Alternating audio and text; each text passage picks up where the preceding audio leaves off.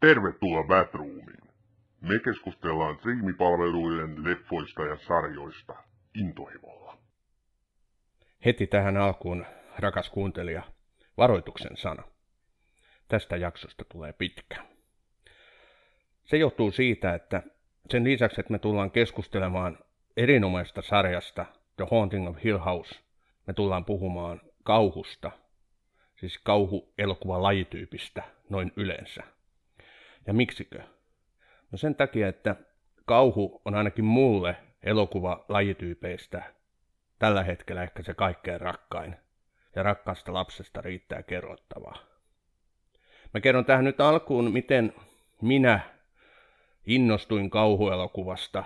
Se on varmaan tuttu tarina monelle, mutta kerrottakoon nyt oma versio.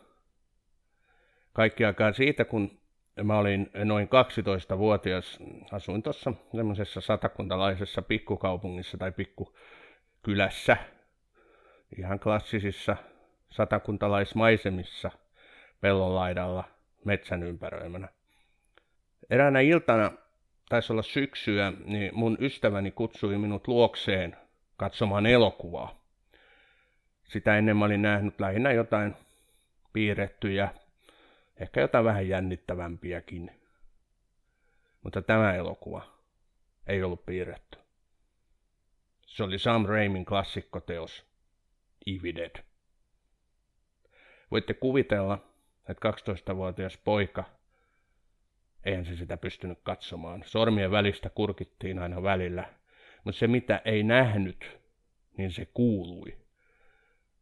Kaikki ne vaikutti syvästi ja, ja voin sanoa, että sen jälkeen oli niin kuin tavallaan traumatisoitunut. Mä muistan, kun mä kävelin sen elokuvan jälkeen kotiin, ilta oli jo hämääntynyt, niin kyllä oli askeleet pitkiä ja varovaisia. Ja vaikka tämä niin kliseeltä kuulostaa, niin totta se on, että viikkoon en kyllä unta saanut toi elokuva jätti tavallaan kahdella tapaa jälkeensä. Se ensinnäkin, niin kuin sanoin, niin sehän pelotti ihan vietävästi. Mutta sen pelon, sen kauhun olemuksen, mikä oli ihan uusi tunne, niin sen siis elokuvista, niin sen myötä tuli suunnaton uteliaisuus. Suunnaton uteliaisuus jotain semmoista kohtaa, mitä ei ollut ennen kokenut ja ne tavallaan halusi saada lisää. No aikaa meni mä siinä 12-vuotiaana enempää kauhuelokuvia katsonut, mutta jotain sieltä kuitenkin jäi, koska sitten mä oon kattellut paljon, erittäin paljon nimenomaan kauhua. Mä katselen vähänkin mielenkiintoiset kauhuelokuvat. Ja sanotaanko näin, että 90 prosenttisesti mä joudun pettymään. 90 prosenttia kaikesta kauhusta on aivan järkyttävää saissea, roskaa. Mutta sitten se 10 prosenttia – onkin täyttä timanttia. Ja näitä 10 prosentin elokuvia ja sarjoja mä etsin intohimoisesti. Ja me tullaan puhumaan tänään yhdestä kauhusarjasta, joka ehdottomasti mun mielestä kuuluu sinne 10 prosentin timanttien joukkoon, eli The Haunting of Hill House.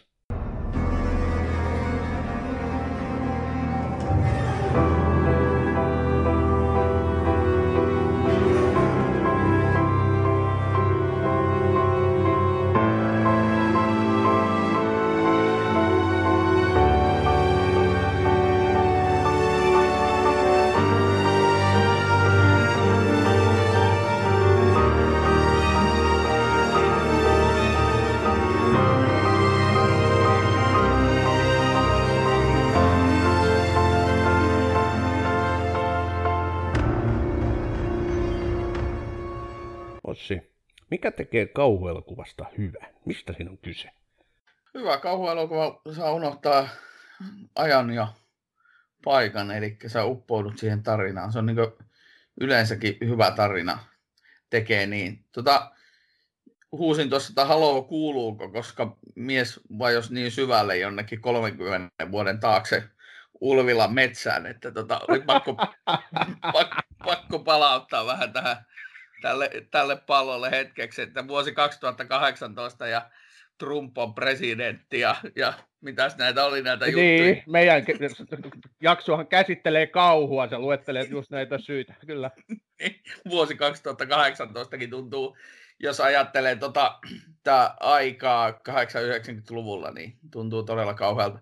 Tota, Mutta siis yleisesti ottaen tosiaan tarinat on hyviä silloin, kun ne saa uppoamaan sisäänsä ja sä niin syvennyt siihen tarinaan. Ja sä puhuit hienosti tuossa omasta suhteesta kauhuun. Mähän voin ihan aivan rehellisesti sanoa, että mun suhde kauhuun on vasta aikuisella iällä.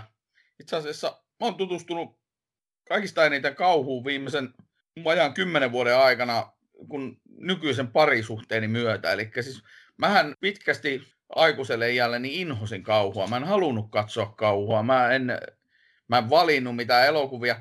Ja sitten itse asiassa tässä on semmoinen huvittava asia, että on siinä mielessä tyypillinen kauhun seuraaja, että, tai tämmöinen viihteen käyttäjä, että olen sanonut usein, että en mä ole mitään kauhufilmejä kattonut. Sitten kun mä aloin tätä jaksoa varten aloin kelailemaan, niin mä oon kattonut aivan valtavan määrän kaikenlaista kauhua. Siis totta kai pääasiassa nämä legendaariset filmit, mutta sitten aivan siis suomeksi sanottuna ihan hirveätä kuraa myös siellä seassa. Ja tota, se on hauska havainto siis itsestään, kun mä, mä oon taas siis, mulla on kaikista rakkainta niin kuin, siis komedialliset, mitään tämmöiset, komedialliset sosiotraamat, niin sellaisista minä pidän. Sulla ei ole siis mitään tämmöistä Cabin in the Woods traumaa menneisyydessä. Cabin in the Woods.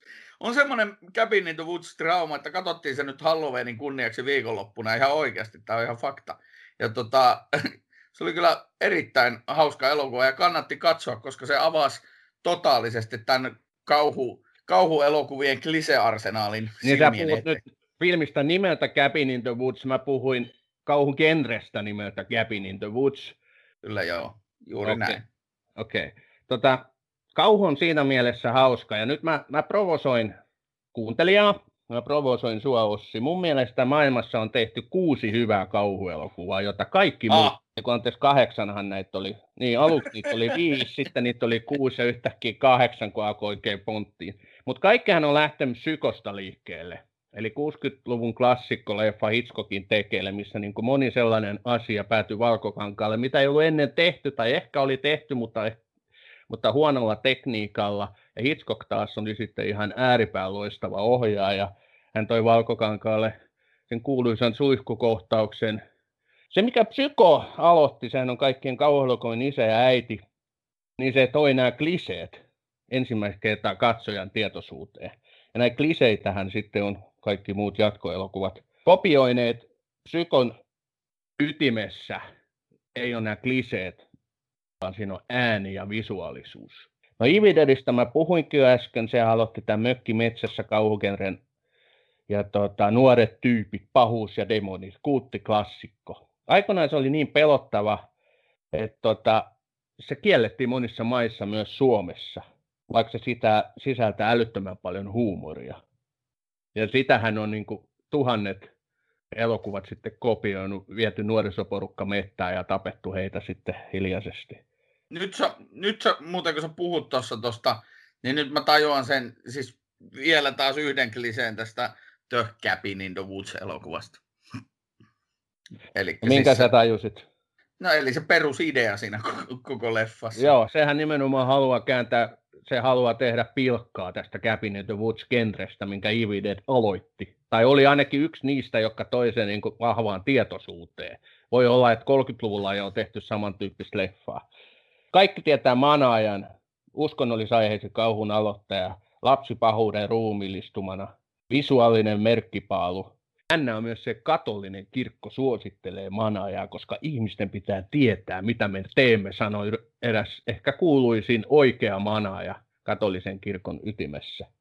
Halloween, nyt jätetään viikko jälkeen Halloweenin slasher-kauhun esiisä, naamiopäinen Mike Myers jahtaa lähiöasukkaita. Hohto, kummituselokuvien isä, menneisyyden riivaaja. Tässä myös nostetaan perheväkivalta niin kuin käsittelyyn. Sitten tässä on vielä erikseen tämän vankilaolosuhteet, veri.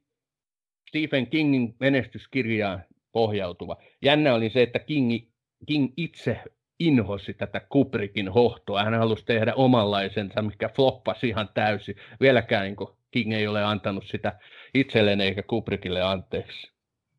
Pakko ne pääse, kun olet talviolosuhteiden kummittelevassa hotellissa. Aivan huikeita kohtauksia. Parhaita näen, kun tämä poika, en muista nimeä, menee siellä rulla-autollaan ja, ja yhtäkkiä sitten täällä hotellin käytävien nurkan takana tulee se kaksoistyttö. Ne kaksoistytöt, jotka sanoo, että me halutaan leikkiä sun kanssa. Siis ne on aivan huikeita. Se oli se kirja meidän hyllyssä. Se pelkkä kirjan olemassaolo pelotti mua. Mä luin sitä, mutta mä jätin tiettyjä kohtauksia lukemaan ei voinut jatkaa. Esimerkiksi se kuuluisa huonekohtaus, huonenumero oli joku 236.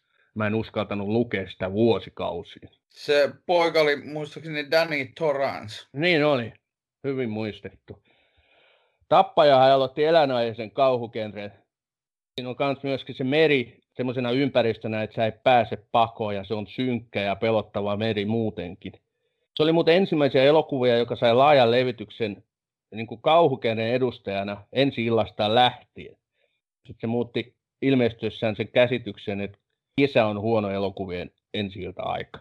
Tappajahais lähtien myös kesään on paukutettu näitä blockbustereita. Sen takia se on eräänlainen blockbuster kesähitti-elokuvien esiisä. Tappajahaissa on aivan siis oleellinen tuossa Halvon viikonloppuna tuli kuunneltua näitä kauhuleffa-musiikkia, niin just nimenomaan Halloween-elokuvasta Carpenter ja sitten Tappajahaissa on aivan siis käsittämättömän hyvät ne tunnarit. Spielberg ihan ahdisti siinä Tappajahaissa.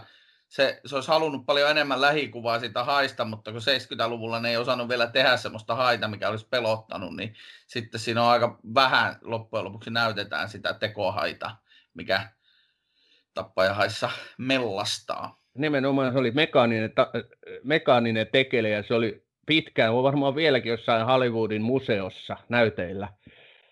Se on Universal Studiolla.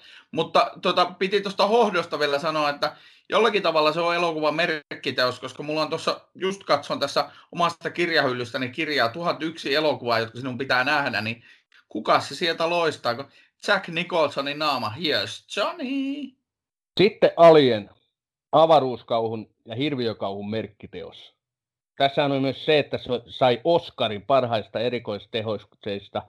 Se, mikä nyt tietysti Alienissa on monta sellaista pointtia, mitä voidaan pitää niin kuin merkityksellisenä niin kuin elokuva-alalla muutenkin ja, ja elokuvatuotannossa, mutta yksi, yksi, yksi, mikä on pakko mainita, on tietysti tämä legendaarinen Xenomorph. On varmaan tunnetuin hirviöhahmo maailmassa. Ja jollakin tavalla siis tietysti Halloween, siis ensimmäinen Halloween Jamie Lee Curtis ja sitten tota Alienissa Sigourney Weaver, Final Lady. Eli siis nainen, Joo. joka jää, mutta siis joka tapauksessa niin pointtina se, että sitten taas kun vertaa mm, Halloweenia elokuvana ja vaikka sitten tosiaan tätä Alienia, niin Sigourney Weaver oli aktiivinen toimija, joka taisteli. Sitten siinä, siinä voi siis nähdä niin, siis Alienista on niin paljon analyysejä. Sen koko elokuvan merkityksessä siinä voi nähdä suurin piirtein kristinuskosta ja Jeesus-hahmosta alkaen kaiken, syntymän ja kuoleman ja koko kierros. Että, tiesitkö sä, että alun perin niin Alienin pääosan esittäjän, siis Sigourney Weaverin tilalla piti olla miesnäyttelijä? Joo, kuulemma. Joo. Siitä. Ja sama juttu muuten Manajassakin, että sehän perustui kirjaan, jossa oli nuori poika, joka manattiin, eikä niinkään tyttö. Että näin näitä sukupuolia on sitten vaihdeltu. Se on mielenkiintoinen yksityiskohta, jos yleensä puhutaan kauhusta. Puhutaan tästä meidänkin sarjasta, Haunting of Hill House, niin tota, ää, miksi näitä ri, miksi se riivaaja usein menee naiseen ja nuoriin naisiin, niin varmasti yksi yksinkertainen yksityiskohta on se, että jos, jos se riivaaja menisi teinipoikaan, niin miten se eroaisi tuommoista normi yläastelaisesta? Niinpä, nimimerkillä kokemusta teini-ikäisistä poista ja tytöistä.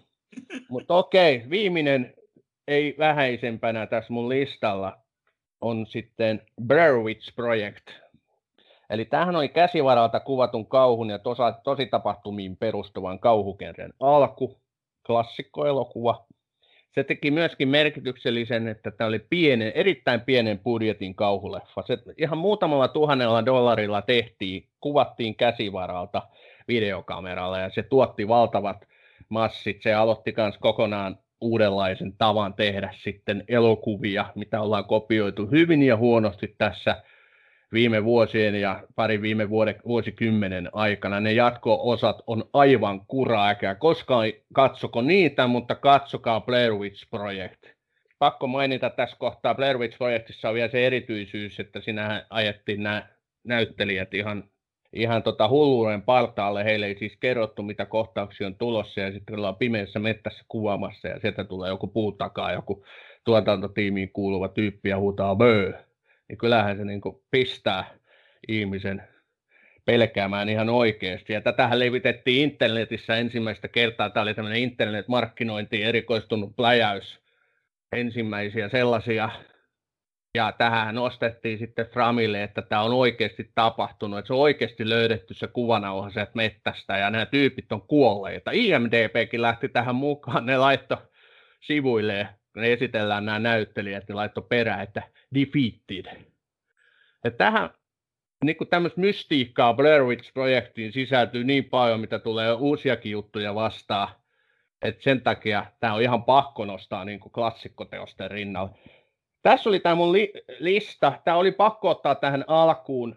Tämä ei ole täydellinen. Tästä puuttuu esimerkiksi ihan selvät sellaiset, sellaiset tota, tietyt genre-alalajit, joku koottilainen kauhu, Drakulat, vampyyrit, eh, sitten tota Frankensteinin hirviöt. Sitten tässä puuttuu se, se splatter, tästä puuttuu tietysti legendaariset zombi zombikentren niin esi-isät, mahtavat Ro- joo, Rom- Romeron leffat. Sitten tässä puuttuu joku Texas Chainsaw Massacre. Tota, tämmöinen on mun, le- mun lista. Onko Ossi jotain, mitä sä haluaisit nostaa sun Millainen lista sulla on, jos puhutaan no, kauhulle? No, ei mulla, mulla ei ole mitään listaa, mä jätin tuon listojen tekemisen sulle, mutta Dracula ja Frankenstein sekä kirjoina että tota, elokuvina on, on tärkeitä tässä tässä aiheessa, koska ne avas monella tavalla ovia myöhemmille ideoinneille. Joo. Niitä, niitä haluan nostaa. Frankenstein on, koska... Mutta se, minkä mä haluaisin nyt tähän tuoda esiin, semmoisen asian, mitä mä mietin tässä pienen pääni sisällä, että minkälaista kauhu on tulevaisuudessa. Kun nyt ajattelee esimerkiksi Blair Witch Project, niin sehän perustuu videokameroihin, joka on tekninen juttu ja se on ollut, se oli siinä vaiheessa niin tuttu ihmisille, että sen pystyi tavallaan toteuttamaan sen elokuvan sillä tavalla, että kukaan ei niin epäilly, että tämä on uutta. Ja, ja nyt ajatellaan, että kun kehitys menee tässä 2, 3, 40 vuoden aikana siihen, että tota, mikäli maailma ja tekniikan kehitys säilyy samanlaisena kuin nyt, niin meillä tulee olemaan jatkossa niin kuin, ö, kaikenlaisia siis näitä, näitä, näitä hologrammeja. Meillä tulee, nyt on jo tällä hetkellä on esimerkiksi YouTubessa Ylellä tehty semmoinen lyhyt kauhuelokuva, 360 pätkä, jonka pystyy katsoa VR-laseilla. Sä osallistut, olet osallisena tavallaan siinä elokuvassa. Niin mieti sitä, kun ajattelet jotakin Texas Chainsaw Massacrea tai, tai vaikka Ringiä tai mitä näitä nyt on, Ring on mulle, itse asiassa muuten jos puhutaan, niin Ring on mulle yksi merkittävä kauhuelokuva. Samara... Niin se Jenkki vai sitten tämä Ringu, eli japanilainen alkuteos? En mä, en mä, siis Jenkki-versio siksi, että sen mä, sen mä näin ja sitä mä aidosti, aidosti niin kuin pelkäsin. Samara oli pelottava ja se on sitten, sitä on kyllä myöhemminkin sitten käytetty hänen tyylistään hahmoa monessa joo, paikassa. Niin no. Mutta ja japanilainen to... kauhu on oma lajinsa. No joo, siis, siis itse asiassa siis etelä-eurooppalainenkin, kun se hyvin usein perustuu katoliseen uskoon, joku rekki ja tämmöiset, niin nehän on niin kuin, ja siis aasialainen kauhu, kun se, siellä on sitten taas, no siellä on omituisuuksia ja kidutusta ja kaikkea semmoisia, siis todella hämmentäviä yksityiskohtia joka tapauksessa niin mun pointti oli se, että jos ajattelet jotain tämmöistä merkittävää kauhuelokuvaa, mistä äskenkin tuossa listassa puhuit, sit sä oot niinku, lyöt VR-lasi päähän ja sä oot niinku 360 tässä videossa mukana, eli sä oot keskellä niitä tapahtumia. Niin minkälaisen niinku elementin, siis kauhuelokuvahan räjäyttää, niinku tulee käyttää tulevaisuudessa aivan niinku uudenlaisia näkökulmia, tai siis ei se ole enää siinä vaiheessa varmaan elokuva, mutta kauhuteollisuus. Joo, toi on tosi hyvä, hauska. Mulla tuli heti mieleen, että silloin ihmiset vaaditaan ja jonkinlaisten allekirjoitusta jonkin sopimuspaperi, että jos sä saat sydänkohtauksen ja kuolet, niin sua ei voida syyttää sen leffan, sä et voi syyttää sen leffan tuottajia. Ihan varmasti menee tuohon, koska kaksi asiaa, mitä VR-tekniikan kehittää tällä hetkellä hieron käsiään, on porno ja kauhu. Nämä kaksi yhdistettynä niin kuin VR-tekniikkaa, niin wow, sä oot itse mukana siinä kohtauksessa, jonka se nyt, se luo ihan käsittämättömiä mahdollisuuksia. Niin siis, niin hassua kuin se onkin, niin komediassa, siis komedia, elokuva, porno, porno ja seksielokuvat, sitten tota, kauhuelokuvat, niin niillä on se yhtäläinen piirre näillä genreillä, että niissä pyritään saamaan yleisö reagoimaan. Joo, Eli... tämä on hirveän kehollista, tämä on fyysistä. Siis jokainen niistä on. Nauru on fyysistä, pelko on fyysistä ja sitten kaikki erotiikkaan liittyvän fyysistä. Kyllä, mutta tota, just nimenomaan, että siis kaikki elokuvan katsominen on tavallaan fyysistä, mutta et siis, siis pornossa ja kauhussa, niin tämä on ihan ytimessä tämä voimakas fyysinen reaktio, mitä sillä halutaan saavuttaa. Koko ajan nämä elokuvien tuottajat, ne haluaa markkinoida näitä kauhuelokuvia myöskin yhä enemmän sillä, että ihmiset pyötyilee siellä katsomoissa. Siellä siis elokuvateatterien sisällä on minikamerat, jotka kuvaa ihmisten reaktioita, ja se, joka laahtaa tai joka kaatuu tai pyörtyy, niin nehän on niille ihan miljoona potteja noille tuotantoyhtiöille. Ja näitä oikeasti tapahtuu. Me voitaisiin nimenomaan nyt keskittyä siihen, kun mä mietin sitä paljon, kun kauhu on mulle niin rakas lapsi, sitä genre, mistä mä tykkään, että mä mietin paljon, että mikä siinä sitten on niin hirveä kiehtovaa. No kauhun, kauhun, kauhukohtausten änkytetään nyt tässä kauhistuttavan paljon, niin tuota, kauhukohtausten niin oleellisia juttuja on äänet, soundit, hiljaisuus, sitten se räjähtävä ääni, mikä se milloinkin on, ja sitten se hiljaisuuden kesto. Sitten oleellinen asia on se, siis se turvallisuuden tunne, mikä katsojalle luodaan ennen sitä kauheaa. Nythän me puhutaan ilmeisesti tämmöisistä jumpscare-kohtauksista, eli siitä, että katsoja periaatteessa pomppaa pystyyn, kun se säikähtää niin hitosti. Joo, nämä on niitä kuuluisia tehokeinoja. Sitten yksi mikä elementti sitten tuli tässä taannoin katsomasta, niin Witch-elokuvasta mieleen, niin on yksinkertaisesti se semmoinen niin ahdistava tunnelma, joka saa sut uppoamaan siihen maailmaan. Ja tavallaan sen jälkeen sitten, kun elokuvan keinoin tai, tai The End plakaatin silmien eteen tullessa, niin, niin tota, sit sun koko elimistö valtaa semmoinen helpotus. Tulee tavallaan semmoinen endorfiinien valtava purkasti, yes. Tämä on... Mitä tarkoittaa, että siinä lopussa, sitten kun se elokuva on jo ohi, niin Kyllä. Niin tämä tulee tämä reaktio. Aika hyvin, joo. Mä, mä toisin tähän esiin omia näkemyksiä, eli... Epäilemättä. No, selittämättömyys. Et Kyllä. Kauhuelokuvissa on sellaista selittämätöntä. Et me ollaan herkillä alueella, kun puhutaan kauheella, koska kauhuelokuva on todella helppo. Äh, siis se on helppo niin kuin, tota, tuhota, siis kauhuelokuva on helppo epäonnistua, koska se on niin herkkä, se millä se tasapainoilee se alue.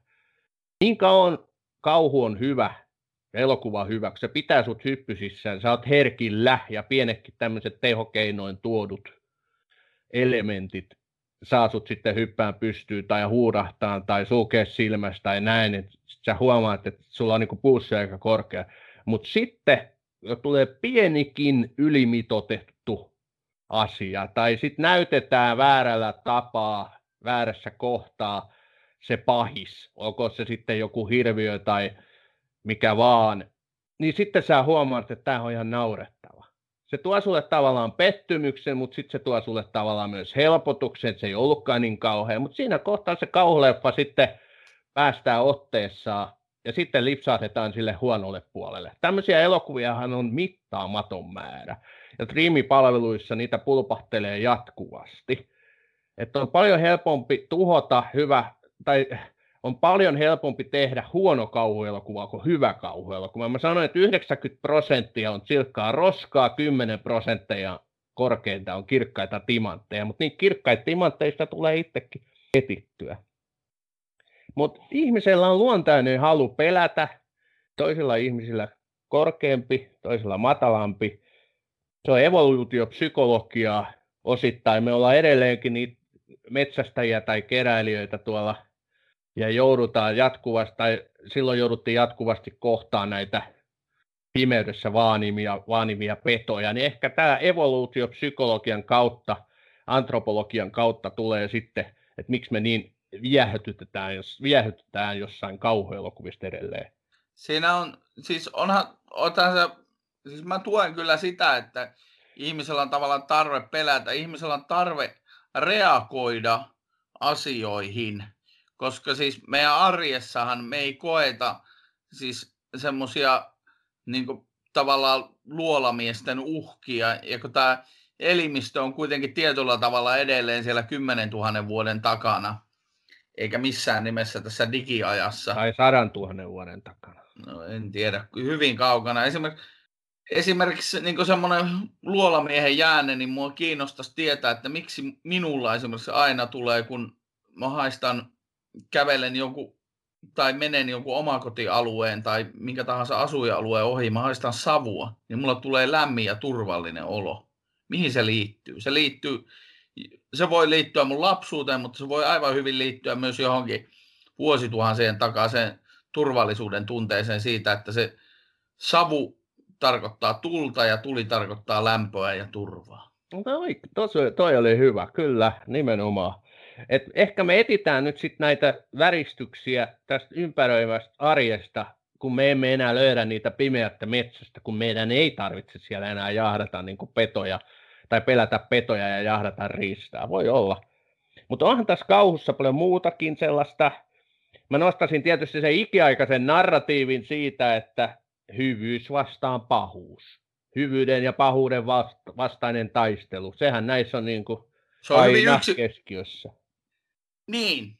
Siis kristinusko ja islamin uskokin, yleensä kaikki monoteistiset, eli yksijumalaiset uskonnot tarjoavat täydellisen alustan kauhuteollisuudelle, kauhutarinoille, kauhuelokuville, kauhusarjoille, mille vaan kauhulle, koska jos on yksi hyvä Jumala, niin sitten on myös yksi paha, mikä se sitten onkin, paha entiteetti, eli paha perkele saatana tai sitten joku riivaajahenki. Kiinnostaisi tietää intialaisista uskonnoista, kun niillä on satoja jumalia, että onko siellä niinku pelottava se Siva tai joku muu tämmöiset sodajumalat, tai mitenkä niinku esimerkiksi... On se maailman yhden tuhoaja. Niin. On se kohtalaisen pelottava silloin. no, no okei, okay, mutta siis joka tapauksessa siis kaksinapaisuus tässä uskonnossa tarjoaa hyvän lähtökohdan tämmöiselle pelolle. Joo, vastakkaisuudet, eli ääretön hyvyys, kyllä. Ja sitten on taas tämä ääretön pahuus. Näin on. Sitten vielä tähän samaan sössyyn, niin tämä keskeisimmistä pelon aiheuttajistahan on kuoleman pelko. Voidaan puhua fyysisestä kuolemasta, mutta sitten eritoten se yliluonnollinen sielun joutuminen ikuiseen kadotukseen, eli sielun kuolema tässä on monesti just kauhuelokuvissa tämä hirviöhahmo, jonka tarkoitus on sen ihmisen täydellinen tuhoaminen, varsinkin sen sielun tuhoaminen. Et on tuossa toki, toi oli varmaan ihan totta, mitä sä puhuit uskonnollisen puolen tuomisesta.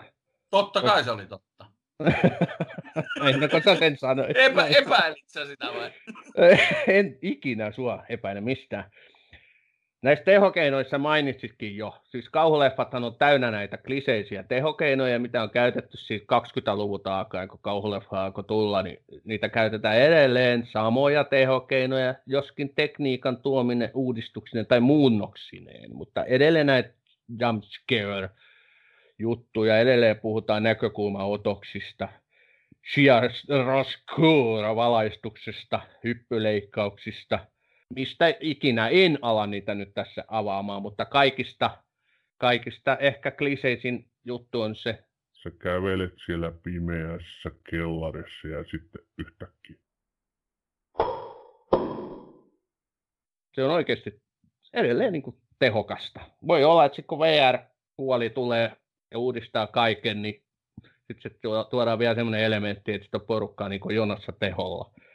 En yhtään ihmettelisi siinähän on niinku VR tuo, sitten kun se tuo lisää ulottuvuuksia tuohon to, touhuun, niin se lisää. Mutta tähän väliin mä haluan muuten sanoa nyt mainostaa ja suositella kaikkia, että tota Sofian ja Villen Outolaakso podcastia. Mä en ole ikinä tavannut heitä ihmisiä, mutta mä puhun heistä etunimellä, koska he tuntuu niin tutulta, kun mä heidän kauttaan myös merkittävästi perehdyin tähän kauhuteemaan tässä liittyen tähän meidän tähän jaksoon. Ja tota, terveisiä vaan. Areenasta löytyy SoundCloudista Outo Laakso. Jos, jos kiinnostaa kauhuelokuvat enemmän, niin heidän juttuja kannattaa kyllä kuunnella.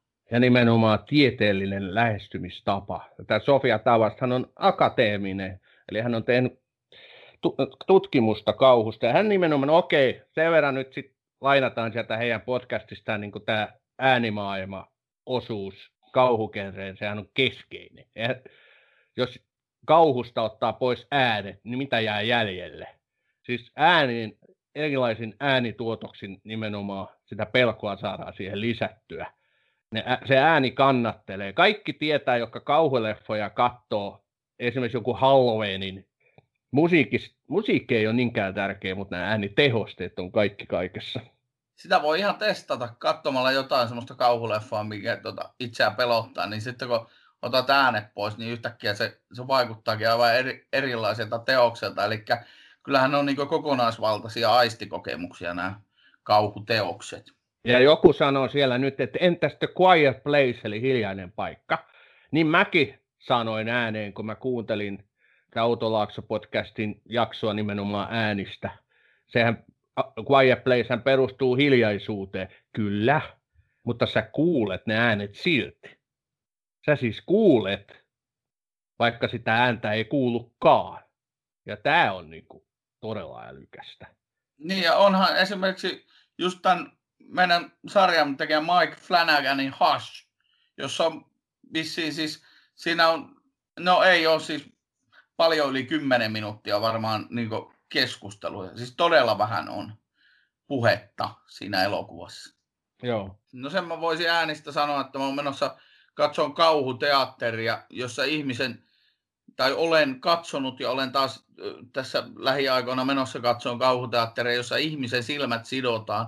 Ja siinä taas e, silmien sijasta aistina on kosketusaisti ja äänet ja hajut, joka niin on uuden erilainen elementti verrattuna kauhuelokuviin. Mutta siis pointti on edelleen se, että, että kun sulta niin tavallaan, siinä on taas se, että kun sulta poistetaan yksi aisti pelistä, niin yhtäkkiä sä koet olevasi aika avuton ja se pelko on helppo tuoda silloin kehi. Batroom.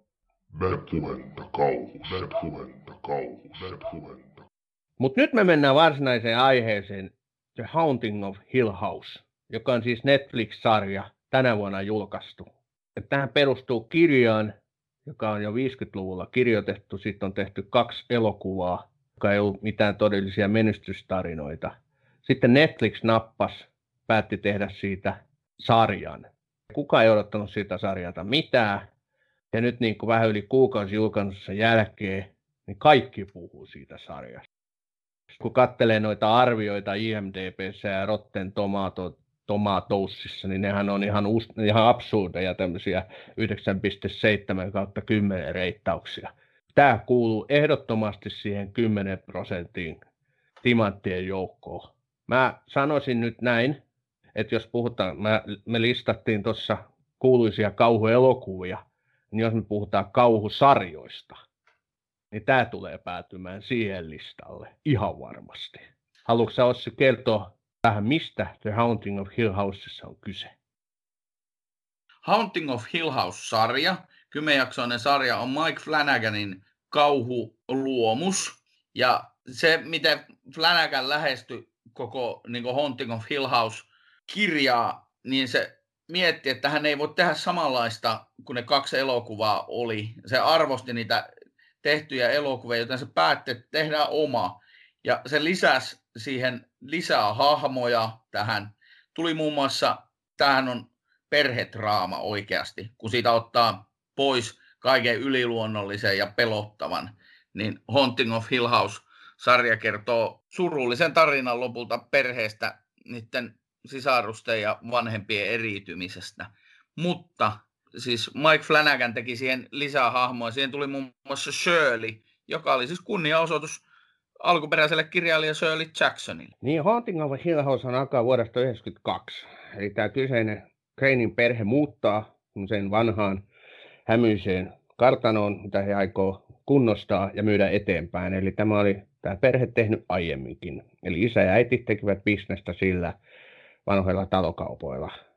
Ja tähän on täydellisen kliseinen kummitustalotarina. Siitähän se nimikin, siihen se nimikin viittaa vahvasti. Että koko talo, täydellinen niin kuin kohde kummitteleville haamuille. Tämä, mua on tosi paljon, kun mä dikkaan tätä sarjaa, mä oon, mä oon miettinyt todella paljon, että mikä tässä sarjassa tekee niin hyvä.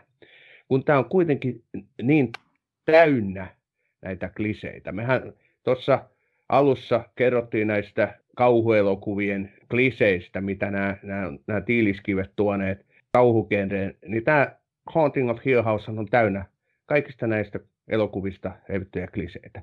Siinä on säpsähdyskohtauksia, siinä on kummituksia, siinä on tota, ruumissarkkuja, siinä on hautaustoimistoja. Siinä on kaikki mahdollinen. Et mikä tästä sitten tekee niin hyvän? Ja mä oon tullut siihen johtopäätökseen, että sitten tekee vaan kerta kaikki sen hyvän sen, sen takia, että on niin taidokkaasti tehty. Siinä tämä tarinan kerronta, se on todella hyvä. Siinä on, siinä on henkilöhahmoja, joiden tarina kuvataan erittäin syvällisesti. Siinä on loistava käsikirjoitus. Jokaiseen näistä hahmoista katsoja samaistuu. Heillä on traaginen tarina, jota sitten avataan siinä sarjan aikana. Ja katsoja pääsee sisälle hyvin pitkälle siihen heidän henkilökohtaiseen tarinaansa. Ja tietenkin sitten tulee tämä efekti, että katsoja alkaa pelkää, että he, mitä heille tapahtuu. Jokaiseen näihin hahmoihin sisältyy erilaisia ulottuvuuksia. Ja jokaiseen näistä hahmoista on todella helppo, just sen takia, heistä on todella helppo pitää. Tässä niin kuin ehkä tällainen niin pähkinänkuoressa se, mikä tekee Haunting of Hill Houseista niin hyvän. Fakta siitä sarjasta on se, että siinä on aivan järjettömän, siinä on kolme jaksoa, kolme keskimmäistä. Se sarjan käsikirjoitushan rakennettiin siis kolmeen osaan, eli osat 1, 2, 3 on oma juttuunsa. Siinä esitellään niitä hahmoja, käydään niitä sisaruksia yksitellen läpi, 4, 5, 6 ja näin. Ja sitten 7, 8, 9 on oma jaksonsa ja sitten on se lopetusjakso. Ja tota, si- siinä on siis parilla hahmolla, muun muassa tällä Steve ja tämä vanhin veli Steve on rakentanut ympärilleen totaalisen niin muurin, kieltämisen muuri, eli se kieltää kaiken, mitä menneisyydessä on tapahtunut. Tämä Teo kieltää ja pakenee seksiä lyhyisiin irtosuhteisiin, näitä omia ongelmia. Sitten yksi pakenee huumeisiin. Ja sitten se, mun mielestä tämän koko sarjan keskushahmo, tämä Neli, niin tota, se on ainoa, joka pyrkii yhdistämään sitä perhettä ja porukkaa. Ja se on, se on niin koko sarjan tärkein hahmo kaikella tavalla. Ja, kyllä, ja myöskin niin traagisin sen elintarinahan täydentyy tässä sarjan myötä todella niin melodramaattisesti. Ja kaikkien näiden sisarustenhan se nykyinen trauma, tai miksi sitä voi kutsua, niin sehän ei johdu siitä, että he olisivat kaikki kokeneet jotain kauhistuttavan yliluonnollista siellä talossa.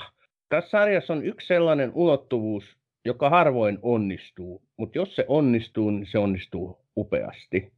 Eli tämä, kun perustuu kirjaan, niin se on tietysti antaa helpommat olosuhteet, vaikka tuossa kerroit, että Flanagan ei kauhean uskollinen sille kirjalle ollut siinä mielessä, että hän loi myöskin muita hahmoja tähän. Mutta joka tapauksessa, kun tämä perustuu kirjaan, niin käsikirjoitus on ollut sikäli helpompaa. Että tota, tässä on paljon elementtejä, että alkujaksoissa tapahtuu asioita, mikä sitten vasta siellä loppupäässä konkretisoituu.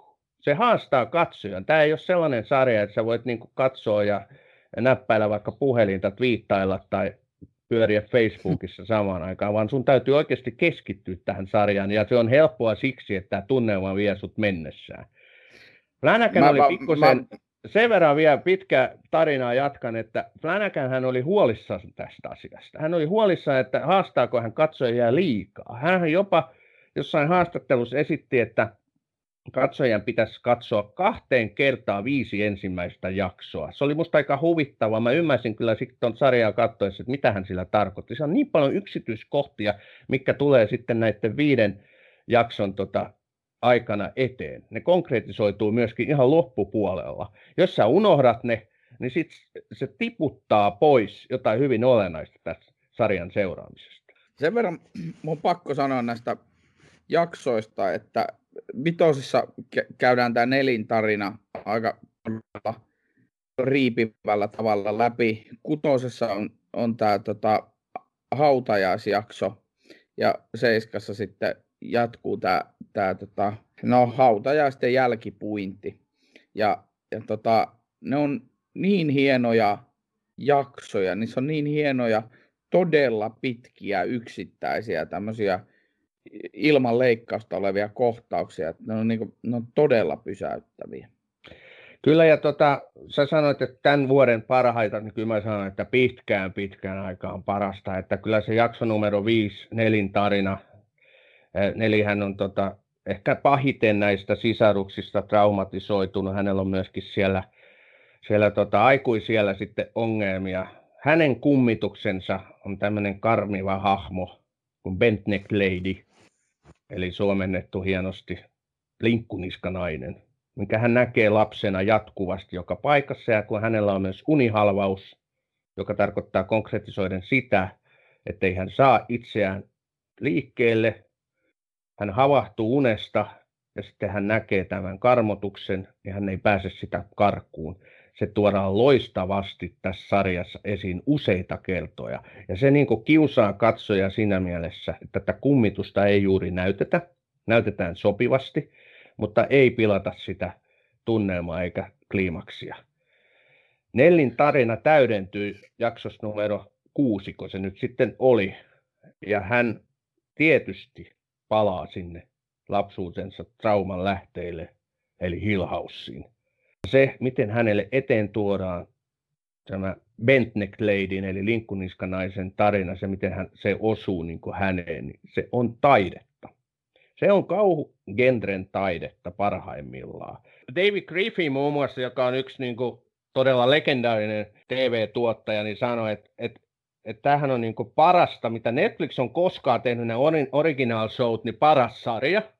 Sitten just tämä, nämä vitos ja kutosjaksot erikseen. Ne on niin kuin parhaita TV-viihdettä vuosikymmeniin, siis taidokkainta TV-viihdettä. Siinä jaksossa numero kuusi on tämä, siis tämä myrskyjakso. Siinä on muun muassa mm. käsittämättömän pitkä yhdellä otoksella tehty TV-kuva. Ja siis niitä on siis niitä, niitä pitkillä, pitkillä otoksilla tehtyjä kohtauksia, siinä on useampi siinä sarjassa, mutta siis se mua kiinnostaisi, että just tämä kutosen ja seiska, joka tapahtuu tämän Shirleyn ruumishuoneella, yksi niistä sisaruksista, siis omisti ruumishuoneen, niin ne kohtaukset tapahtuu siellä, niin tota, se on siis se koko värimaailma, se vaalean vihreä. Mä yritin oikein jopa selvittää, että onko niin kuin, voiko tuolla mahdollista, että Jenkeissä on vaalean vihreä niin tuommoiset to, niin ruumishuoneiden kappelit. Joo, koska ne on, hyvä. se on aivan siis, se luo ihan käsittämättömän tunnelmaa ja niin siihen kaikkiin niihin kohtauksiin. Sitten ne kohtaukset on pitkiä, sisältää valtavasti niitä esiteltyjä hahmojen keskinäisiä tunnetiloja, joita tota, on niin pohjustettu siinä jo monta jaksoa. Ja sitten Joo. ne tuo, räväytetään suoraan silmille siinä, siinä tota, niissä kohtauksissa, niin se on, se on siis niin valtavan hyvä. Mä sanoin sen just sen kutosjakson jälkeen, että tämä oli aivan käsittämättömän hieno jakso. Että se on niin aivan huipputraamaa. Nämähän on hirvittävän syvälliseksi käsikirjoitettuja nämä hahmot, ja se johtuu varmaan siitä, kun täällä on tuo kirja taustalla niin siitä pystytään sitten tuomaan niitä, sitä syvyyttä. Että nämä ei ole todellakaan mitään semmoisia kevyesti esiteltyjä hahmoja, vaan siis, että näitä, se just se, että millaiset suhteet heillä on sisaruksiinsa, millaiseksi he itse ovat niin yksilöinä kasvaneet, sitä tuodaan esiin siihen. Se syvyys, sitten kun nämä on samassa tilassa nämä sisarukset ja sitten se tarina niin sitä kautta saa täydennystä, niin on todella loistavia kohtauksia. Et just kun tämä puhuit tästä ruumishuone, otetaan vähän laajemmin, eli tämä hautaustoimisto, mitä se Shirley pitää sen miehensä kanssa, niin siellähän vietetään paljon aikaa yhden henkilön hautajaisissa, ei nyt spoilata, niin tota, se miten he keskustelee keskenään, miten he katsoo kaikki se, se on, se on kyllä upeata seurattavaa. Siinähän on loistavia siis näyttelijöitä, siinähän on eteen poika. Eli niin, no, Eliliot. Joo, Eteen Eliot on tämä, tämä nuori faija ja sitten vanhempi faija on Timothy Hutton, jotka ovat pitkän linjan näyttelijöitä ja todella niin loistavia, mutta tätä neljä esittävä, niin hän teki kuule tässä sarjassa niin ensimmäisen TV-roolinsa. Eli se tuli suoraan draamakoulusta, eli näyttely, näyttelijäkoulusta ja veti tuommoisen pätkän tuohon. Aika tiukkaa settiä kyllä. Joo, Victoria Betretti näyttelee Nell Cranea tässä. Ja se on niin toimiva siinä roolissaan, että se on jopa niin todella hämmentävä. Jokainen niin elementti. Siinä sarjassa ei ole yhtään väriä, ääntä eikä, eikä mitään tämmöistä tunnelmapalaa, mitä ei ole mietitty pitkään ja syvällisesti, joka to, toki johtuu siis rakkaudesta lajiin, eli, eli tekijäporukka on rakastanut sekä kauhua että, että kirjailija Shirley Jacksonia. Ja he ovat rakastaneet tekemistään ja se välittyy kyllä todella hienosti. Me ollaan nyt kauheasti keskusteltu tästä sarjasta, hahmoista. Se, mitä haluan vielä korostaa tässä, on, mikä tuli vasta sitten jälkeenpäin. Tässä on myöskin paljon semmoisia humoristisia piirteitä. Voitte vaikka netistä etsiä sellainen kuin 43 Coast, You Didn't See in Haunting of Hill House. Eli siellä on tämmöisiä piilokummituksia myöskin valtaisat määrät ja mä huvituin, kun mä katsoin sitä. Mä tajusin, että vaikka mä oon niin intensiivisesti tätä seurannut tätä sarjaa, niin kaksi kolmasosa niistä kummituksista jäi näkemättä. No niin, mullakin jäi. Että ei siinä, ja mäkin sanon nyt tuosta sarjan tekemisestä vielä sen yleisesti, että tämä kirjailija Shirley Jackson, siis tämähän on niin kuin amerikkalaisen kauhukirjallisuuden ihan merkkiteoksia. Tämä on top 10 Joo. kirja ja sitä ei ole suomennettu. Mikä tota, aivan... mä en, tota mä en muuten ihmettele, että ei ole. Että siis luulisi, että Kingin vanavedessä olisi suomennettu yhtä sun toista, mutta tätä, tätä ei ole tosiaan suomennettu, mutta kaikille, jotka haluaa siihen varsinaisen kirjan perehtyä, niin menkää YouTubeen.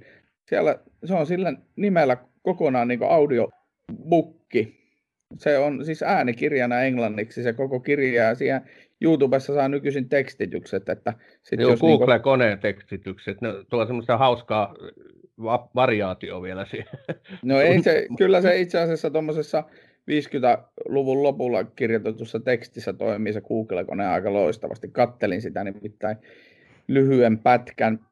Ja tota, se, että se Shirley Jackson hän siis kirjoitti pääasiassa tämmöistä kauhua ja hän oli itsekin hyvin riivattu ihminen, että hänestä voi niin kuin, sitten googletella asioita. Sillä oli todella, niin kuin, se eli, eli kyllä lyhyen, muista, kuoli muistaakseni alle 50 mutta lyhyen, mutta hyvinkin, no aika karun elämän. Sano nyt vielä, että tämä perustuu siis tavallaan niin tosi tapahtumiin kirjailijan elämästä ei se varmaan perustu tosi tapahtumiin kirjailijan elämästä, mutta se, ne kummitukset ja kauhut, mitä se niihin kirjoihinsa on liittänyt, niin ne on varmasti ihan jostakin hänen kokemustansa syövereistä tullut. eli demoneita pään sisällä, ne on sitten kirjailija saanut loistavasti siihen kirjojen sivuille. Tota, ennen kuin me lopetetaan tämä, niin puhutaan nyt vielä siitä, jatkoa on luvassa ilmeisesti. Eli tämä on sillä tavalla erikoinen piile, tämähän tarkoitettiin yksikautiseksi sarjaksi, mutta sitten tämmöiset suuret maestrot, kauhun legendat, kuten Stephen King etunenässä, niin suorastaan vaativat jatkoa. Eli Kinghän oli tähän rakastunut tähän sarjaan, hän on kehunut sitä kovastikin eri yhteyksissä. Hänhän on puhunut, hän antanut jo ideoita, että miten tätä sarjaa voitaisiin ikään kuin sitten viedä jatkokausille. Ja nyt tätä sitten Netflix tietysti hieroo käsiä, että kun tämä on ollut niin suosittu, niin todennäköisesti tulemme näkemään jatkoa. Mä sanon nyt tästä sarjasta yhden lauseen, mikä mulla, tai kaksi lausetta, mikä jää mieleen. Eli se Nelin terapeutti sanoi sille Nelille, kun se meni siis yllättäen, yllättäen nyky-Amerikassa, niin Neli käy terapiassa johtuen taustoistaan. Ja sitten se Nelin terapeutti sanoi hänelle, että sisarukset eivät ole ongelmasi, vaan se, että et ole kohdannut menneisyyden taakkojasi. Niin tämä on mun mielestä semmoinen lause, mikä jää tästä sarja, jäi mulle. Ja toinen lause, minkä mä haluan tuoda tästä sarjasta esiin semmoisena ihan heittona on se, että Steve, eli tämä vanhin veli sanoo, haamu voi ottaa monia muotoja, mutta usein se on toive. Ja, ja tota, me pakenemme jotain asiaa, niin kuin tässä Hillhausissa ne pakenee ne sisarukset. Kuulija, siis... jos, kyllä, että jos kuulija sinä nyt kuulit, mitä Ossi kertoi sulle kaksi lausetta. Kirjoitan nämä ylös ja kun katsot tätä sarjaa, niin nämä kyseiset lauseet konkretisoituu hyvin ytimekkäästi siinä sarjan aikana. Kauhusta. kauhusta. Nyt on aika tullut päätöksiä. Meillähän on perinteisesti tässä lopussa ollut suosittelua. Mä voisin nyt aloittaa. Tuossa aiemmin jo sivuttiin ja kertaa nyt. Haluan suositella podcast-sarjaa Outo Laakso Yle Areenassa ja myöskin saatavana SoundCloudista. Sofia Tavast, Ville Yliknuutila, erittäin loistavaa ja kiinnostavaa puhetta kauhusta. Joo, Sofialle Villelle terveisiä. Niin kuin sanottu, niin me podcastajat niin puhutaan jo etunimillä, vaikka ei ole koskaan tavattukaan. Joo. Minä puolestaan haluan suositella, tämä ei ole varsinaista kauhua, mutta tämä on tota, nyt jo valitettavasti edesmenneen toimittaja Perttu Häkkisen ja Vesa Iitin kirja Valon kantajat. Välähdyksiä suomalaisista salatieteistä. Valonkantajat luotaa suomalaisten salatieteiden tapahtumarikasta historiaa. Ja siellä on siis Pekka Ervastia ja Siitointa. Ja sitten tässä kun Pohjois-Helsingissä pyöritään, niin käydään tota ihmeellistä Tattarisuon lähteen tapahtumaa, kun se on karmiva. Se on karmiva. Se on karmiva. 30-luvulla mentiin, lähteestä vettä hakemaan ja sitten sieltä löytyikin käsiä ja kaikkea semmoista pientä. Että tota, siis ehdottomasti valonkantajat, perehtykää teokseen, se on lukemisen arvoinen. Jep. Kiitos kuulijoille ja tähän loppuun vielä. Laittakaa meille palautetta, toiveita, ehdotuksia, ruusuja ja risuja. Osoite oli siis batroom42 at gmail Com. Kiitos teille tästä illasta. Kiitos sulle Ossi. Kiitos Sami ja huu huu.